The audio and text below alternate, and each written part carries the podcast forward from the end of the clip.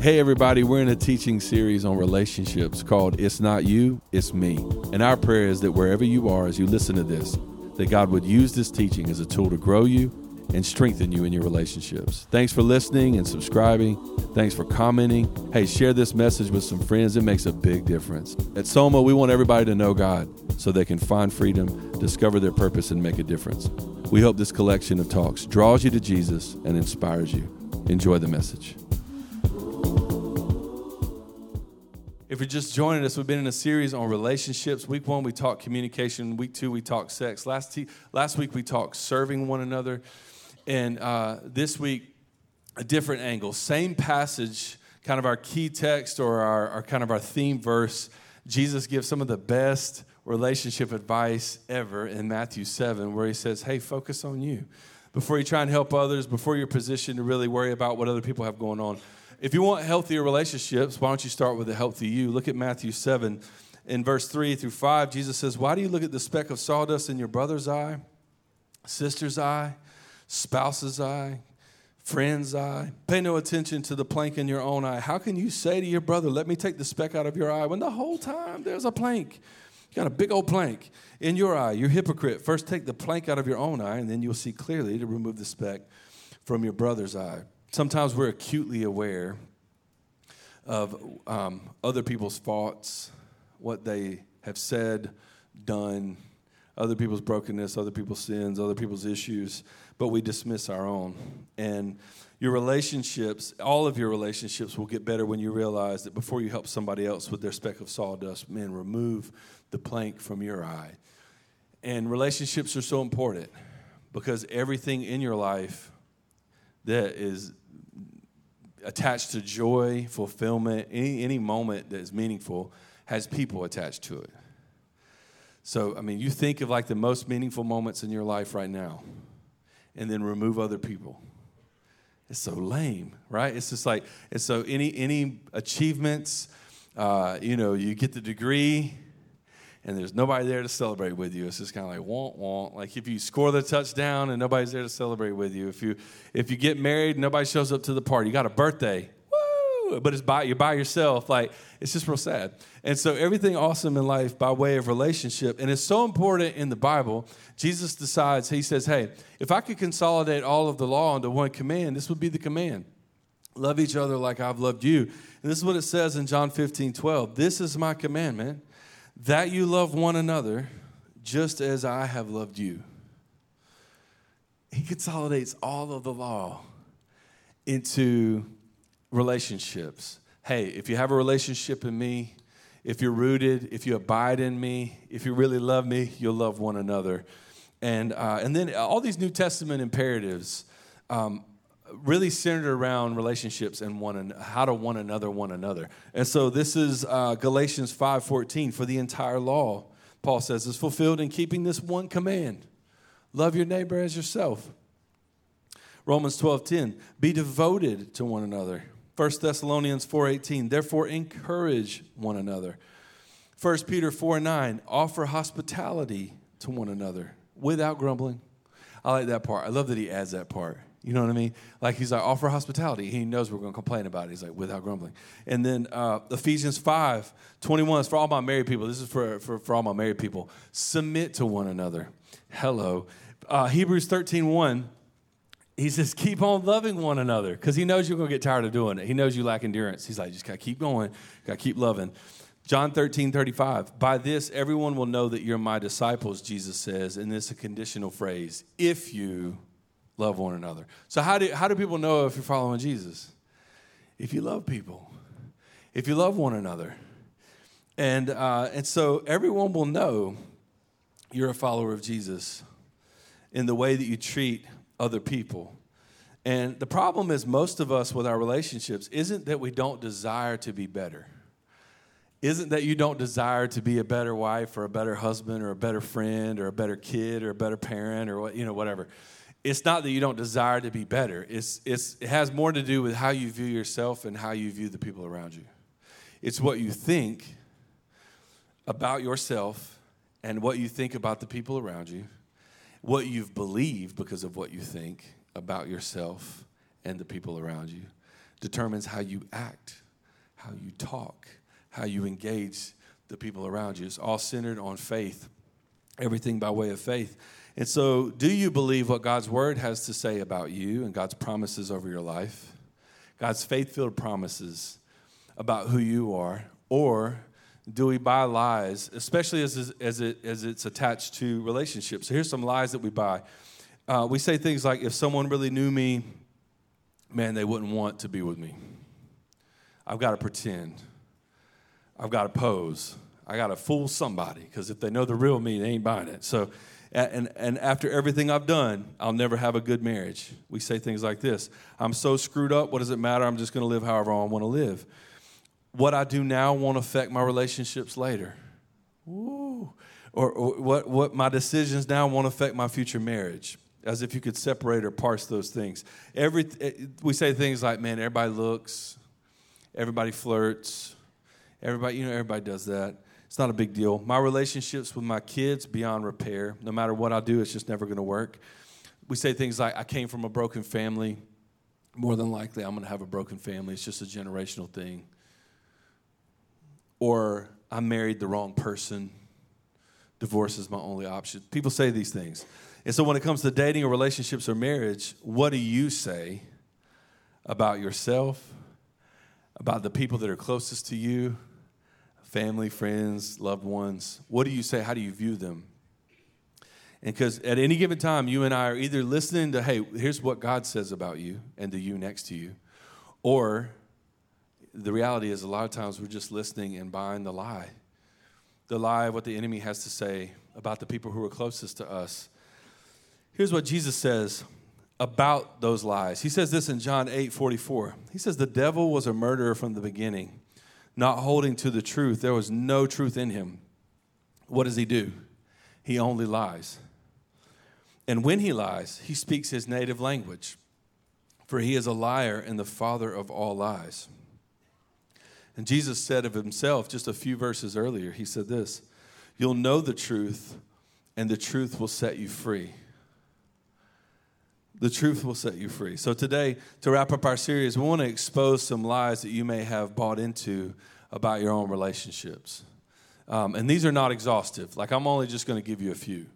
There's, sadly, there's a lot more that we buy into. But these are some things that we think about a lot of times, the people that are closest to us. And I'm going to say these attach, these, these will work with any relationship, but I want to take um, specifically the angle of romantic relationships, and even more specifically, marriage, if you'll think in light of that. But here's the first one, the first lie that we buy is I can change him or her. I can change I can change them. I can do it. I know their life is, is a dumpster fire. I know that they're, you know, poison. I know, like, but they're, they're, so cute. You know what I mean? Like, and so, but I can change them. I can work on them. Kind of a missional dating mindset, right? And so, um, how many of you have been married 10 years? You've been married 10 years. How many of you have been married 25 years? How many of you have been married 40 years? Come on. How, who's been, anybody been married 50 years? Whoa, almost. Yeah, y'all give it up for the married people in the room. Okay, all my people who've been married for a long time, can you change your spouse? No, you can't change your spouse. Write that down. You can't change. You can't change people. Um, and and I had a good conversation with my friend uh, Eddie out in the courtyard after last service, and we were just talking about how your faith can inspire people. You know, Paul says, "Follow me as I follow Christ," and it's not that your affection for Jesus can't trans- have a transforming effect on people, but it's primarily God's work in people's lives. It's literally the, the Holy Spirit transforming people from the inside out. You can have behavior modification, which is where a lot of us live. So I'm gonna be this to this person, and I'm gonna act like this to this person, and I'm gonna act like this to this person. It's exhausting. You got like multiple personality. You got like seven people that you got to be to everybody in your life, and um, and so I'm gonna say and do what they they want me to do. If they'll just shut up about it, like I just so out of a place of passivity, the thought is, man, if I could just keep them happy, if I could just keep the peace. Right? I don't really want to deal or reckon with the stuff that's in my soul. I just want to just exist. I just want to get by. Uh, but you can't change people. Only God can change people. And so uh, we know this, like for, in dating season, All my single people, raise your hand, single people. We in the room? Okay, cool. So uh, we're in, we're take inventory. Okay, so so we're we're in we're in dating season of life, and when you're in dating season of life, a lot of times opposites attract, and then as opposites attract, you get married. Opposites attack. You know what I'm saying? And so like the things that you used to think you were like that was so cute when they did that back in the day. It's so cute. Ah, I love it. It's so great. And then it's like you get married and you're like I hate them. Like I you know. And so like it's stuff that for example like you're like man he was just so chill. We were dating oh, so chill. Oh man, he's just going with the flow, real flex, Mr. Flexible. And then you get married and you're like, he is just never picks up after himself. He's just a slob. It's like he's been a slob the whole time. You just, and so, and, or, hey, you know what? When we were dating, she was just strong. She's confident. You get married, you're like, she's nagging, she's controlling. You know, it's funny. The things you found attractive in one season is shifting perspective. You got, you got issues with in a different one. And so the thought is, I can change them. I can change this bad habit. I can work on it. I can, I can deal with them. Um, and it's not that you can't have conversations. I'm not suggesting that you don't have conversations, hear me, about the things that you need to have conversations about. I'm just saying at some point, you're like, I'm tired of complaining about it. I'm tired of criticizing. I'm tired of crying about it. I'm tired of, like, there's nothing that you can do to change them from the inside out. That has to happen. Like, that's God's work, is to transform their heart. And so, uh, the reason it's not working for you is because you weren't meant to change the people in your life that are closest to you. And you're not going to complain your way into transformation in somebody's life. You're not going to criticize your way into transformation in somebody's life. There's no amount of crying that's good. Like, none of that is going to work. But what will work is prayer. And so um, there's a couple angles on prayer. One, we can pray for God to change them. So pray for God to change the people in our life that are closest to us. And this, again, this might be a parent or a sibling or a friend or spouse or whatever. But if there's something that's out of line, hurtful in that relationship, pray that God would change their heart. Ask Him to do a work because prayer is incredibly powerful. Why do we know this? Because the Bible tells us this. James 5 16, the prayer of a righteous person is powerful and effective. I love the way it says though. Prayer of a righteous person. What's a righteous person? It's not a perfect person. It's somebody who desires the will of God for their life. It's somebody who's in alignment with God's desire for themselves. It's someone who's surrendered. And, uh, and so you want what God wants for you, and you desire more of that. And, and this is what it means. And it says it's powerful and effective. Your prayers become potent, your prayers become powerful whenever you're right before God. And, uh, and the way that we get right before God is by way of Jesus. We're completely surrendered. We're in relationship with Him. He begins to reveal some inconsistencies, some things in our lives that are just not God's best for us. And He's not mad at you, He's just doing work. And so He's, he's helping you to find freedom. And so, but, but we begin to have powerful and effective prayers. And some of you, your prayer life is hindered because of unforgiveness. Your prayer life is hindered because you lack righteousness. Your prayer life is hindered because you're not right before God. And you just, you'll say one thing, you'll do a different thing. And again, back to behavior modification in religion, like it's not working. So you're frustrated with your prayer life. Why is he not listening? Well, he's been telling you for like three years to deal with this thing.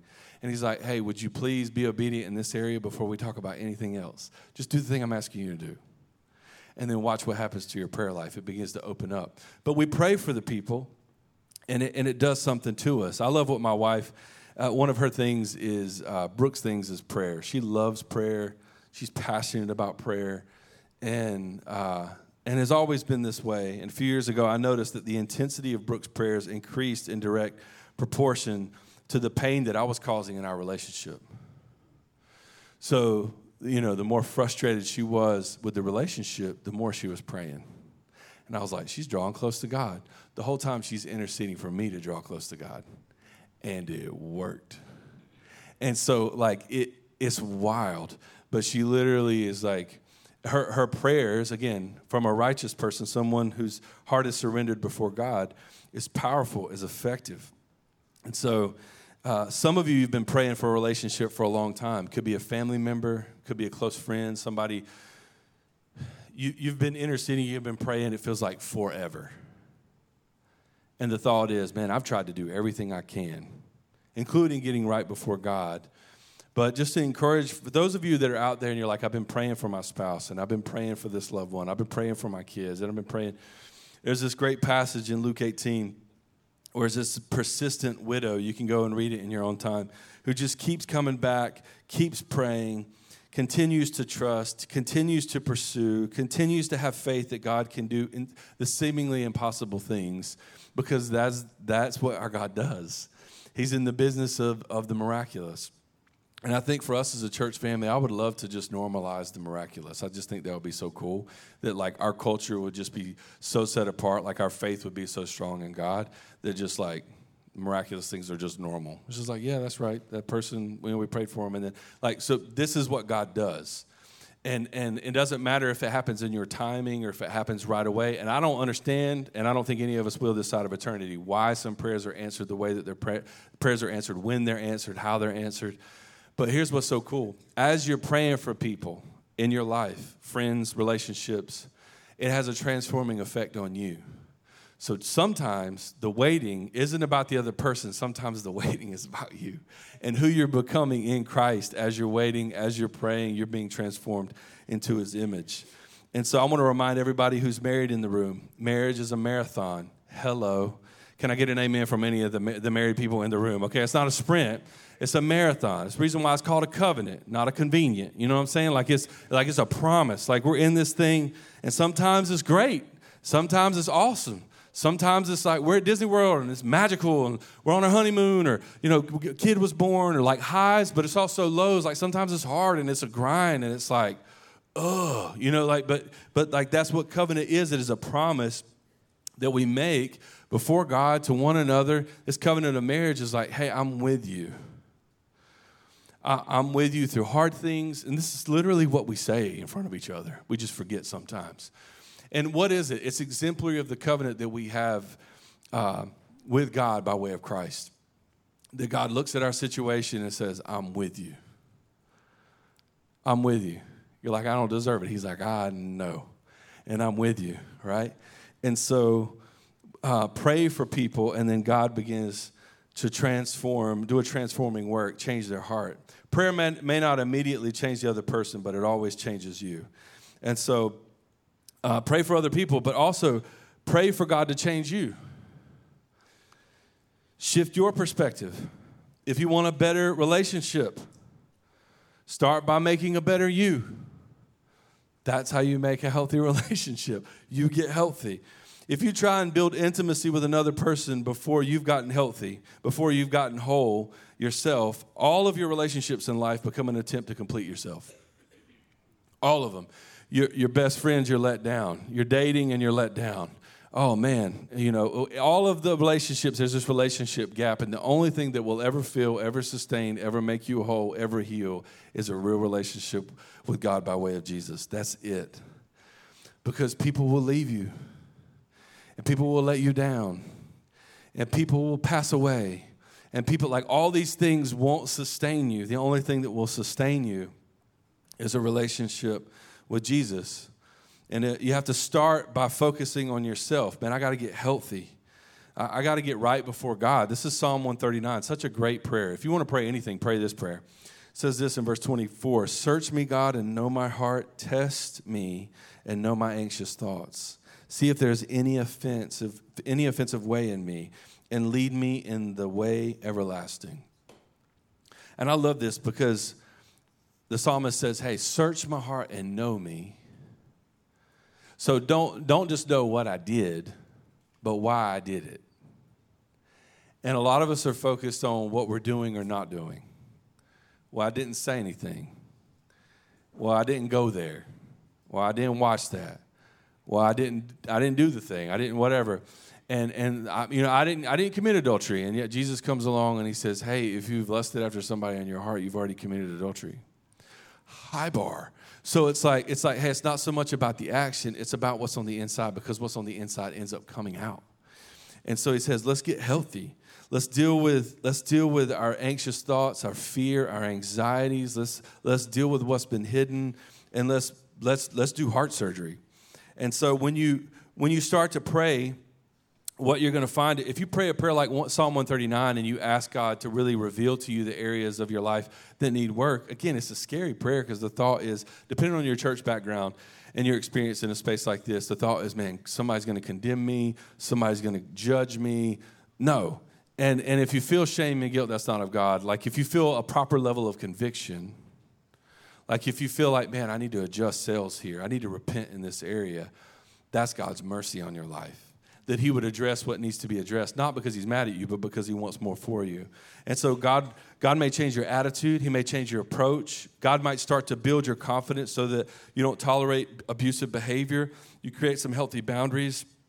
Maybe you're less controlling or you're less critical, or maybe God heals a hurt. Or maybe God gives you over to a place of forgiveness. You forgive someone that you thought I would never be able to forgive that person. And then God will give you proper perspective one day. you you, you experience a level of maturity in Christ that you just, you're elevated to a place that you can finally see them the way that God sees them. And not through the wound or through the hurt or through the thing that happened or was said or was done to you, but just who God says they are. And that only happens through prayer. I, in my flesh, am not naturally that. You're not either and, and God begins, He begins to give us a transforming effect as we pray and we realize, man, I can't change them, but God can. Here's the second one a second lie is that a good relationship is 50 50. You bring your part, I bring my part. Right? We're, and also, I'm going to keep score. Okay? So if you don't do your job, I'm not doing my job and and uh, you know we're in a contract. We got a contract, and we're going to decide up front who's doing what. If you're not keeping your end of the bargain, I'm done. I'm done with you. It's funny when we we meet with couples for premarital. One of my favorite things to do is talk down um, all of the expectations that they bring into the relationship because of their context. So, because of the way that they were raised in the home. So, here's how we parented, and here's what discipline looked like, and here's what um, responsibilities look like in the home. And somebody had outside chores, and somebody had inside chores, and and and you know, dad was like, "Hey, I ain't doing that. I ain't cooking or whatever," and you know, you got the kids or whatever, and and you know, some women are like, "Hey, I don't pump gas." You know what I mean? My dad is that dad. I don't pump gas. I don't even know how to pump gas. You know what I mean? And so, uh, and so, some of y'all know those people. So, so, but the idea is like, the, I do my thing, you do your thing, and if you don't meet, you know, my expectations, then I'm out. And so, but this is not what God wants for us. When it comes to friends and coworkers and parents and kids, dating relationships, the world has programmed us to believe that all relationships are transactional. And we make people a means to an end. Except Jesus never made people a means to an end.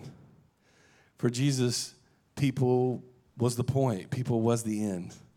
So much so that he gives his life over for you and for me. Even people who don't believe in him, even people that don't ascribe, even people who were denying who he was or betraying who he was, or people who put him on the cross. Like he is literally, he is literally dying for them in that moment. And then he, he, what he encourages me and you to do, and we talked about this last week, is to lay our life down in service to one another and to not keep score. As a matter of fact, you're most like Christ when you're not keeping score.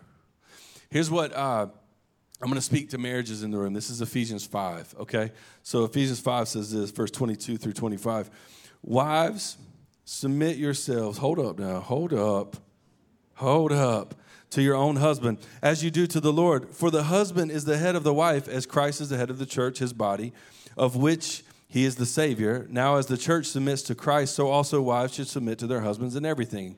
And all the men in the room are like, Yeah, Pastor, preach that. You know what I mean? And then, but hold up, there's another one. There's another verse. There's another verse. Husbands, hello love your wives. You're like, all right, cool. I got the, I got that. Just as Christ loved the church and gave himself up for her, which is die. That's what that means, okay? So if, that's my paraphrasing. And so it's like, it's mutual submission. It's not one way, it is a mutual submission. It looks different. Like, and, and so, like, and I know it's mutual submission because literally a verse before, here's what Paul says submit to one another out of reverence for Christ. And so, this is how Jesus loves the church. And this is how we're called to love our spouse. Again, the whole idea is let me lay my life down in service for you, let me outserve you. And some of you think that's unfair because I am definitely out serving my spouse right now. You know, wrong approach, right? And when you get to the place that you're taking inventory and you're keeping score, you've already you've already you're already off. That's how you know you're off is if you're keeping score. And if you're not keeping score and you're just trying to love and serve your spouse, watch what happens when your motivation and your heart in service is aligned with God's will for your life. It begins to have a transforming effect on the other person. And so it's it's I mean literally he gives us he gives us the answer. And so this is one of the greatest areas for potential growth in our relationships because some of us right now um, you wouldn't say we're 50-50 but you also you're literally uh, just doing whatever you got to do to kind of get by. And it feels that way. You both feel it. You both feel like we're just literally trying to do everything that we can to get by. And um, and god wants more for us and so instead of instead of you know holding things over one another's head instead of attaching strings to things instead of saying hey i'm only going to do my part if you do your part what if we outserved one another two questions for you what would happen if you and i laid our lives down for the people that we were closest to so if you are married great. If, if it's your parents, if it's your closest friends, whatever, what would happen if you went 100% in instead of 50%? It would change the game. Better question what happens if you don't? And we all know the answer it's not working. And so, uh, the devil's a liar. The truth will set you free. And the devil will tell you that you can change them, but only God can change somebody. And then the devil goes on to tell us hey, marriage is this transactional thing. If they're not keeping their end of the bargain, if they're not doing their thing, if they're not keeping their end of this relationship, you know what I mean? You got you just write them off. Just be done with it. Like stop dealing with them. And there's also this little lie that we buy into that says this one little thing isn't a big thing. And, and so this one little secret this one little sin, this one little thing nobody knows about. This part of your story that nobody really knows anything about. Um, how I'm dealing, how I'm coping, and and nobody knows. And and the enemy will tell you it's not a big deal. It's not a big deal. And uh, and you know, spending time doing ministry, just doing life with people, it is never like the big thing that we always think that breaks up a marriage or breaks up a family. It's always the little thing that grew into a big thing. It's always the little thing that started in the dark, started as a secret, started in a hidden place, and the thought was, man, I can never tell anybody that. And then it just grew and festered and, and, and blew up a thing. Why? Because we never dealt properly with uh, sin in its infancy. And so those unconfessed little sins become complicated big sins. And uh, there's a powerful verse in the Old Testament, and it's, it's based on this love story between Solomon, King Solomon, and the Shulamite woman. I, I referenced it a couple weeks ago, but it's the Song of Solomon, it's the Song of Songs, and it's this love poem between these two. And it says this um, Solomon says, Catch for us the foxes, the little foxes that ruin the vineyards, our vineyards that are in bloom. I love me a good metaphor. And what he's saying is, hey, our relationship is in bloom, everything is healthy, but there's somebody in the vineyard. There's someone that's come to destroy what's happening. And it's just little foxes. It's just these little offenses, it's these little things that, man, if we don't take care of business, they're going to come and rob us of the fruit. They're going to come and, uh, man, destroy the root system. And what's this little unconfessed sin? These secret sins the uncontrolled desires, the lustful thoughts that you think are not a big deal, or you begin to defend and then just take root, and now you can't control them. And, and so dealing with them quickly.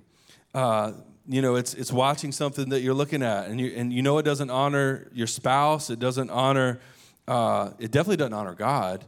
And, it, and it's just like, but it just takes a hold of you. It's the secret spending, it's the secret addictions that little by little rob you of the fruit and the blessing that God has for us in relationships. But it always starts with like a small thing.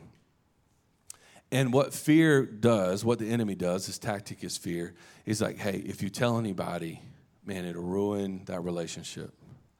It'll ruin your marriage. It'll ruin the relationship with your kids. It'll ruin the relationship with your parents. It'll ruin, you fill in the blank. Except what I've learned is for those who are in Christ, again, because this is the gospel, for people who love me and who love Jesus, when I'm struggling with something like this historically, anytime I've ever brought little things to people like this that I, I was just afraid of, and, and I was honest enough, open enough, vulnerable enough, grace was always on the other end. Freedom was always on the other end. And by the way, joy was always on the other end. I'm no longer hiding. I'm no longer dealing with this secretly. Now it's out in the open. Now I'm freed from it. I own it, right? And so the enemy would love to keep you in a place where you're dealing with things secretly. There's people in your life who love you and who love Jesus, and you just need to be more open and vulnerable too. You're human. The thought is, man, nobody's struggling with this. Everybody in this room, look around at this room. Every single person in this room is struggling with something. We're all in a different place in our maturity in Christ. Some are further along than others. And guess what? The more mature you become in Christ, the more humbled you are. And the more you realize how dependent you are on God. And the more compassionate you are towards people who are struggling. Why? Because this is the Savior we serve. And so, man, just be open and vulnerable. James 5:16, it puts it this way.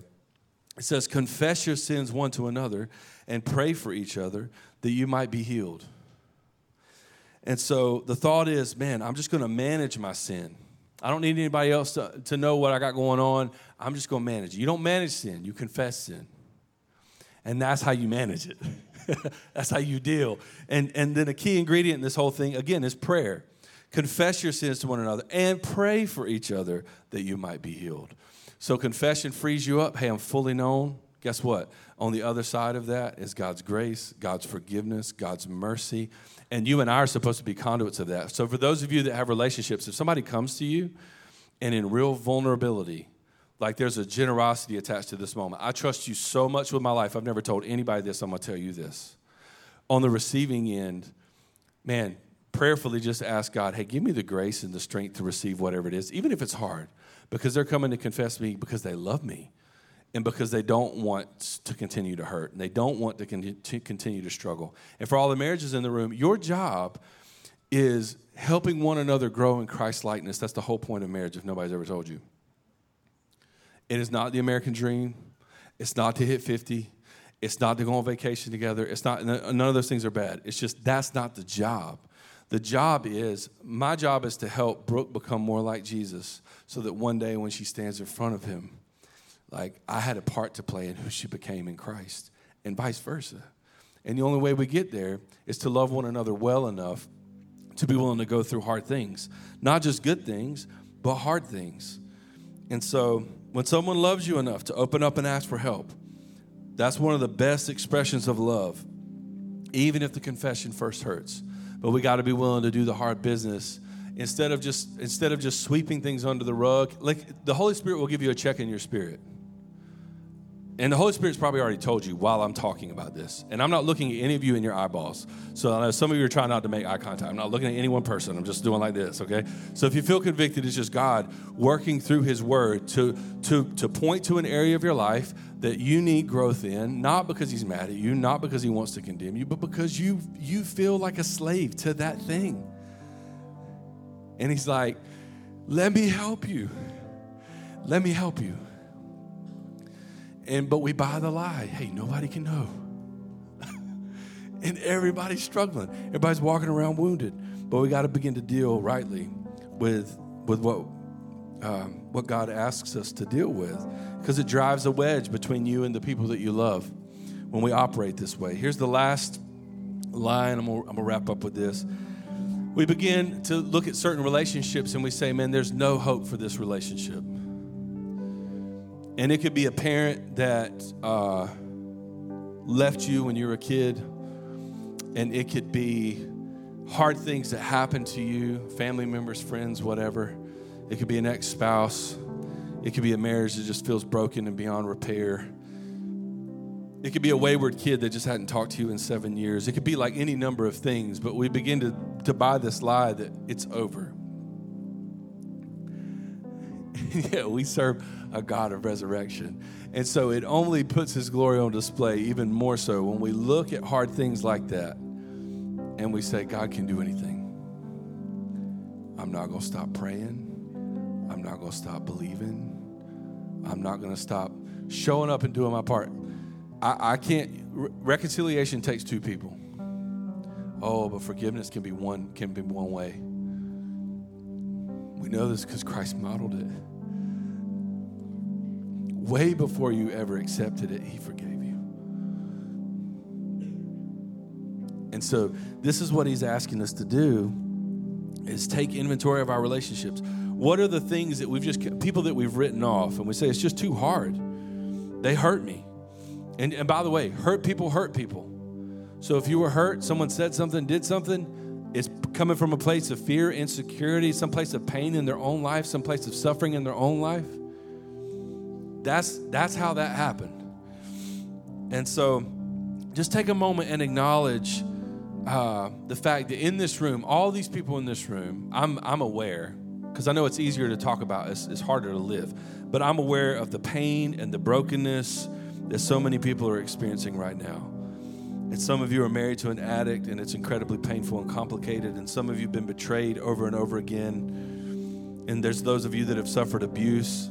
And here's what I know about the lies of the enemy it's actually easier to believe a lie if it has some element of truth in it. And this is a massive tactic of the enemy. This is literally what he does with Jesus in the desert before he fasts, as he's fasting and praying before he steps into public ministry. He had the audacity to quote scripture to Jesus. He does the same thing in the garden. Hey, did God really say this?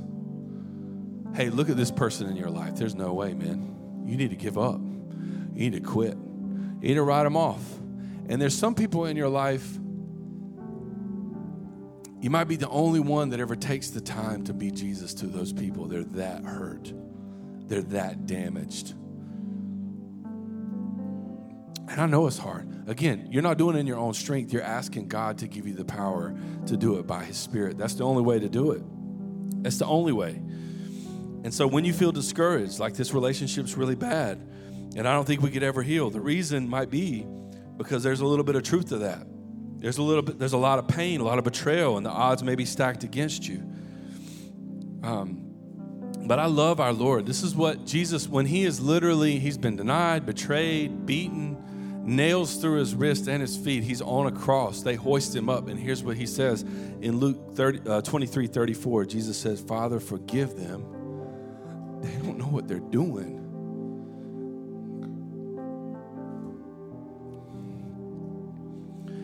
And there's so many of us in this room that need to forgive somebody. Some of you, your application, and I'm not telling you to do it. Again, God's telling you to do it. Hey, you got to call them. Hey, you got to meet with them. Hey, you got to share Christ or be Christ to them. Hey, you got to give them another chance. Hey, you got to lean back in. And I'm not suggesting that you're a doormat, and I'm not suggesting that you're not wise or discerning. I'm just suggesting, again, that you preach a great message with your life. Why? Because you and I have been on the receiving end of grace, and the more that we take inventory of that, there's a reason why all of it starts with prayer. All of it starts with a personal relationship with God. Because the more you realize how much you've received from God, the more you're willing to, to be a conduit of God's grace to other people. Here's what it says in Ephesians 4 Paul says, Get rid of all bitterness, rage, anger, brawling, slander, along with every form of malice be kind and compassionate to one another, forgiving each other, just as Christ, as in Christ, God forgave you. And so it's such a big deal because you and I have been forgiven. And Jesus is, I mean, Jesus is on the cross thinking about your, your contribution, my contribution to this moment. And he says, they don't know what they're doing. And so I think it's important for us to not buy the lie of the enemy that that relationship's too far gone, that there's no way to serve them moving forward. It might not be, ever be reconciliation. It might just be forgiveness. But there is a place for you to just take the message and the hope of Christ to the people, especially the people. This is the reason why Jesus says, pray for your enemies. Pray for those who persecute you. What? Why? Because that's how good the gospel is. That's how good God's grace is. That's how much He loves you and me. And He desires to transform us and change us from the inside out. But we got to first take inventory. Okay, the people that are closest to me in my life, those relationships. And what lies am I buying about the people who are closest to me? What truth do I speak over the people who are closest to me? What promises of God do I download about myself and the people who are closest to me? Because what you'll notice is the things that come out of you, the conversations you have, the things that you do, the hard things, like all of that comes from an internal place. You got to get right here. And the only way to do that is just to discover okay, am I listening? Who am I listening to? About these people in my life. And what does God? You have to know what God's word says about these people. You have to spend time there. But I believe as we pray, God will reveal to us something. I think you're, on faith, I believe that God already has today given you actionable items, given you application for what He said in His Word. I know He has. And so, what are we going to do with it? Do we just listen to a message and we're like, man, preacher, that was good. And then Tuesday, just kind of go back to normal. It's like do nothing with it. Or here's where God's Word really comes alive where you take His Word and then you apply it to your life and it comes alive in a way that it never will if you just listen and do nothing with it. And then watch what watch what God does in and through us in our relationships as we listen to the truth of who Jesus.